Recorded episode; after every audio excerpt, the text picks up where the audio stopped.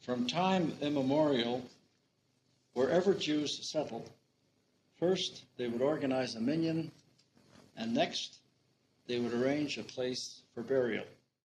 Our history is our treasure. Treasure that we keep in a humble, bursting at the seams archive at the Jewish Federation of Ottawa. Archives can seem inaccessible, but with this podcast, we're bringing the archives to you. Honoring the past is one of the 613 commandments, or mitzvot, of Judaism. 613 is also the area code of Ottawa, the capital city of Canada, a city that hosts a vibrant historical Jewish community. 613 Archives is where we dig into the shelves and drawers of the Ottawa Jewish Archives for stories that bring our past into the present. Thanks for joining us. I'm Tegan Goldsmith, your host and archivist. You're listening to 613 Archives, the podcast for the Ottawa Jewish Archives. Episode 5 Ottawa's Jewish Cemeteries. What comes to mind when I say the word cemetery? Is it a positive feeling? Probably not. For many, cemeteries represent some of the saddest days of our lives. For others, it brings up feelings of discomfort and the unknown. Like archives, cemeteries are filled with mystery. I want to change that. For me, cemeteries are the connecting piece between generations in a community. They help to preserve our shared history. Each headstone is a window into the past, telling us who a person was, when they lived, and in some cases, how they lived. From the shape of a headstone to a cluster of graves, the geography of a cemetery reveals a lot about a community and its people. Ottawa's Jewish cemeteries are no exception. The history of Ottawa's Jewish cemeteries began a little over 130 years ago. The earliest records of a Jewish cemetery in Ottawa dates back to 1886 when the Society of the Sons of Jacob purchased an 83 by 133 foot plot of land from Moses Bilsky on Bowesville Road. Now, let me preface this by saying that very little is known about the cemetery. Few records from this time still exist. From a few records and community lore, what we do know is that from 1886 to 1893, this plot of land was the only Jewish cemetery in the city. Prior to 1886, burials happened in Montreal, where the nearest Jewish cemetery was. This meant that when somebody died, they had to be transported the 200 kilometer journey to Montreal. For seven years, the Society of the Sons of Jacob had exclusive burial land in the city. This lasted until June 8, 1893, when congregation Adat Yeshurun became the first synagogue in Ottawa to purchase land for a cemetery. The purchase also marked the beginning of synagogue involvement in cemetery operations. At this time, Adat Yeshurun was a newly formed congregation. Its charter had only recently been acquired by its founders. Their well known synagogue on King Edward wouldn't be built for another 11 years. Land for the cemetery was purchased from the Spratt family. One of the primary concerns of the young congregation's leaders was the establishment, maintenance, and preservation of a Jewish burial ground. John Dover, one of the congregation's early leaders, was tasked with finding suitable land for the cemetery to be built. He ended up choosing an acre of farmland off of the Metcalfe Highway, now known as Bank Street. According to legend, Dover approached Mr. James Spratt, an esteemed landowner and descendant of early Ottawa settlers, and asked to purchase the land. Dover humbly stated that he came from a, quote, poor and small congregation, unquote, and Spratt agreed to the sale since the area was so far out of city limits. The congregation paid Mr. Spratt $100 and the Bank Street Cemetery was established. Abraham Sugarman, John Dover, Abraham Spector, and Benjamin Silver acted as trustees for the congregation during the initial purchase of land. One of the first people to be buried in the Bank Street Cemetery was a young Jewish laborer who had been working downtown in the lumber mills or on a construction site. He had been killed on the job, and in a rare act of kindness, his boss paid for him to be buried on the same day. Unfortunately, not understanding Jewish traditions, his boss had buried him in a Catholic cemetery. Upon hearing about this, the community had its body disinterred and reburied in the Bank Street Cemetery. In March of 1897, for reasons unknown, Adat Yeshurun obtained the Bowesville Cemetery land from the Society of the Sons of Jacob. We're uncertain if the land was purchased or given to Adat Yeshurun, as conflicting sources indicate both. This land transfer came after a lawsuit agreement between the Society and Moses Bilsky. While we don't necessarily know the nature of the lawsuit, a copy of the agreement indicates that it was between Moses Bilsky and Moses Goldstein, Samuel Kopelman, Jacob Friedman, Mr. I. Rubenstein, and the Society of the Sons of Jacob. The settlement between the two parties was reached on March 8, 1897, and stated that Moses Bilsky was to return the Ten Commandments that belonged to the Society, and the Society was to pay Moses $50, and members of the Bilsky family were given the right to be buried in their cemetery for the same rate as members of the Society. Two days after the agreement, the mortgage on the cemetery was discharged and handed over to Adas Yeshurun congregation. This piece of land stayed in the possession of Adas Yeshurun unchanged until 1958, when the land was sold to the crown for $1,300. While we're not certain why the sale occurred, it is believed that it may have been under pressure from the National Capital Region to sell so that major roads could be developed in the growing city. This sale made for a difficult situation as those buried, including the Bilsky family members, needed to be exhumed and reburied in Bank Street Cemetery. Records on the exhumation, like everything else with this property, are sketchy, but the transfer did happen at some point, and they are now in the Bank Street Cemetery. For the first 14 years, the Bank Street Cemetery was owned and operated solely by Adas Yeshurun. As the community continued to grow, more congregations were established and additional land was purchased in the surrounding area for burials. In 1907, Agadat Ahim congregation purchased land, followed Mahaziki Adas in 1907, B'nai Yaakov in 1928, and Agadat Israel in 1941. By 1950, the combined space of the cemetery and all its synagogue sections created 14 acres of land. For many years, each synagogue maintained its own portion of land. On April 4, 1949, a meeting was held between the five synagogues to discuss costs of maintenance, which had reached $2,200 that year. It was decided that the cost would be split based on percentage of land. Adat Yeshurun would pay 35%, Agadat Ahim would pay 25, Mahaziki Adas 17, B'nai Yaakov 14, and Agadat Israel 9. This arrangement stayed in place until 1976. For almost 80 years, the Bank Street Cemetery remained the only Jewish cemetery in the city, and this was becoming a problem. By 1973, Agadat Israel had run out of space for burials. Beth Shalom, the amalgamation of the city's two oldest synagogues and owner of 35% of cemetery land, had approximately 6,000 empty plots but refused to sell any of them to any of the other synagogues. As a result, a discussion began about the building of a second cemetery in the city. This idea sparked a lot of interest with the other synagogues. Not only were the previous synagogues all beginning to run out of space, but Temple Israel, a newly established congregation, had no land for burials. A proposal was made, and Temple Israel, Agadat Israel, Young Israel, and Mahaziki Adas all stepped forward to express interest in establishing a new cemetery. Beth Shalom, despite already having a large amount of available land, also joined in on the new cemetery. In 1973, Israel Schinder was appointed chair of the search committee. According to Mr. Schinder, more than a dozen locations were considered before the Osgood location was chosen. The cost of the land was $60,000 and development would cost another $100,000. Developing a cemetery comes with a number of preconditions. There are two major aspects that contribute to the development finding the right land and meeting provincial and local standards. First, land must be found that is suitable for burials, which means no heavy clay or rocky soil. It must also be a reasonable distance from the city, especially for those attending a Friday afternoon funeral all must have enough time to get home before the Sabbath sets in. Once the location has been selected, then the process of meeting standards begins. Both the provincial and local health departments must approve of the space and the drainage situation, and the land must be rezoned for cemetery purposes. This can be a difficult process considering that cemetery land is tax free and it's municipalities that have to approve the zoning. Finally, it must be proved that your group needs a new cemetery in order to receive a license to bury, and then it must be agreed that all rules pertaining to burial and cemetery maintenance will be met. Thankfully, all these requirements were met, and rezoning was approved without hassle. Development began, and sections for each synagogue were created. This time, it was agreed from the beginning by all shuls that the cost of maintenance would be split equally, with each synagogue paying 20%. Each section would also reserve its own halachic rule, which is determined by the synagogue.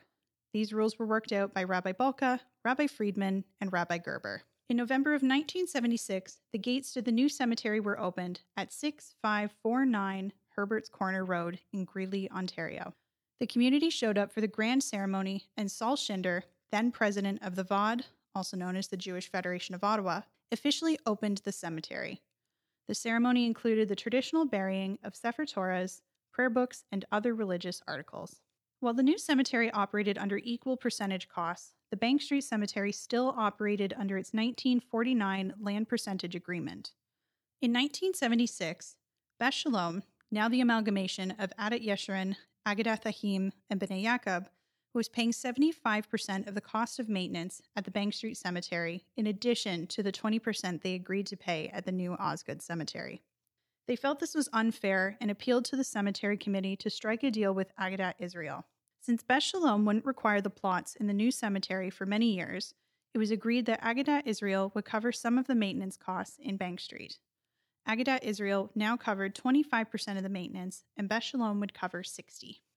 This agreement remained in place until 1994 when Beth Shalom once again brought up issues with the land percentage agreement, stating that it was unfair and stopped contributing to maintenance costs. For the next 14 years, each synagogue would manage its own maintenance costs. Israel Schinder, chairman of the cemeteries, spent years trying to work out disputes and resolve issues amongst the respective areas. In 2008, maintenance and operations for the cemeteries had come to a head. Spats continued to arise over the different types of maintenance, and after many years of this system going on, Roger Greenberg and Joel Toller decided this decades old system was no longer working and decided to bring operations for the cemetery all under one umbrella. This was the conception of the Jewish Memorial Gardens.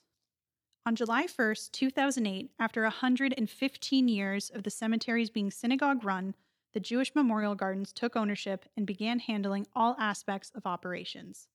With the new corporation overseeing everything, synagogues were able to retain halakhic control over their respective sections, with the Jewish Memorial Gardens handling the rest. Mayer Alvo and Lawrence Sinman, two past chairs of the Jewish Memorial Gardens, dedicated years of their time and effort into running the cemeteries. By 2012, the Bank Street Cemetery was in need of some major upgrades. There were no parking lots on the grounds, so visitors had to park on the side of the road on busy Bank Street. There were no washrooms for guests to use, no office for staff, no gardens, and few monuments. The flimsy fence out front, the only barrier from the road.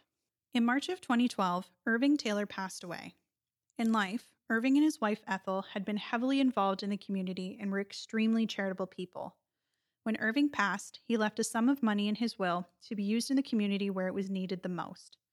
His son Brent was to decide where this money could be utilized.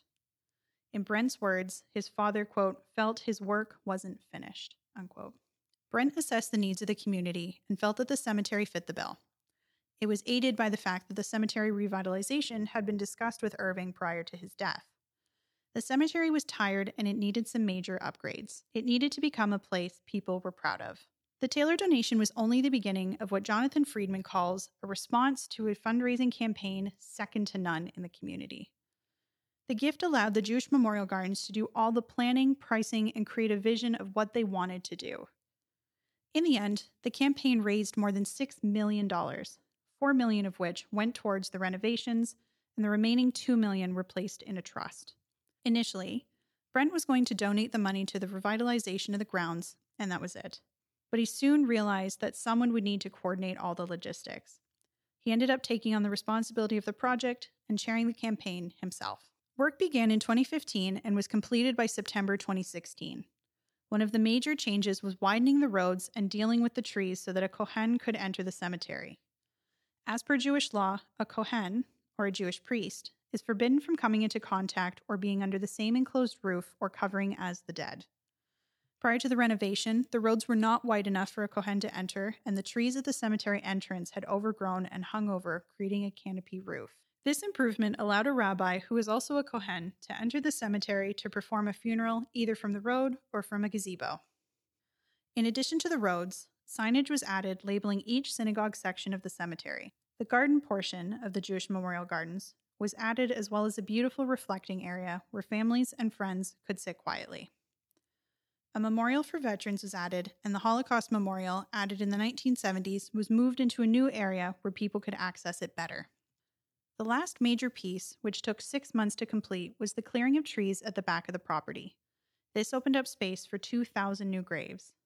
The revitalization also included the reinstating of monuments that had fallen over the years. The trial run for the Jewish Memorial Gardens happened on Father's Day in 2016. In Jonathan Friedman's words, quote, it was as if the people using the cemetery had received instructions from landscape architect Jerry Korish himself. Unquote. Everything he talked about in his plans for the Jewish Memorial Gardens happened, and the setup was perfect. For the first time, families had the opportunity to visit the graves of their loved ones and then stick around after. The Jewish Memorial Gardens offered places for people to sit, decompress, and reflect in a peaceful and beautiful environment. Today, Ottawa still has two cemeteries that serve the Jewish community. In the last 130 years, there have been around 5,500 to 6,000 burials, averaging around 75 per year. So much of our history can be found in these two locations. From Ottawa's first Jewish settlers to our well known community builders, each headstone tells a story of someone who lived here and made a difference. The Jewish Memorial Gardens consists of one staff member, Executive Director Tammy Toronto, and an extremely dedicated volunteer board. When someone in the community passes, it's a community effort. Tammy collaborates with the synagogue, rabbi, Hevra Kadisha, and the funeral home to make the experience as easy as possible for the family. The Hevra Kadisha, a volunteer run organization, prepares the body for burial. Ottawa is actually one of the few cities in North America who don't need a professional undertaker because they do such a wonderful job. Jonathan Friedman, past chair of the board, spoke about the amazing people who have put their heart and soul into the cemeteries over the years. Two in particular that he mentioned were John Diener and Jaime Reichstein. Both joined the board in the late 2000s, but have been involved with the cemetery since the early 2000s. Both keen genealogists, John and Jaime embarked on a project in 2003 to digitize and create a database of graves of both cemeteries. The intention was to create a resource for people performing family history as well as provide a concise record of the graves. In 2003, the Jewish Memorial Gardens hadn't yet been created, which meant if anyone was looking for information on a particular grave, they had to approach the relevant synagogue for access. For the rest of that year, every Wednesday and Sunday morning, John and Jaime could be found walking around either cemetery, taking pictures of the graves and recording their information. By 2004, all graves had been recorded and a concise list created. This list is now available online through the Jewish Memorial Gardens website, and it is an invaluable resource for researchers and especially for the archives. It features the location of the grave, a map for directing visitors to it, a photo of the monument, as well as the death date.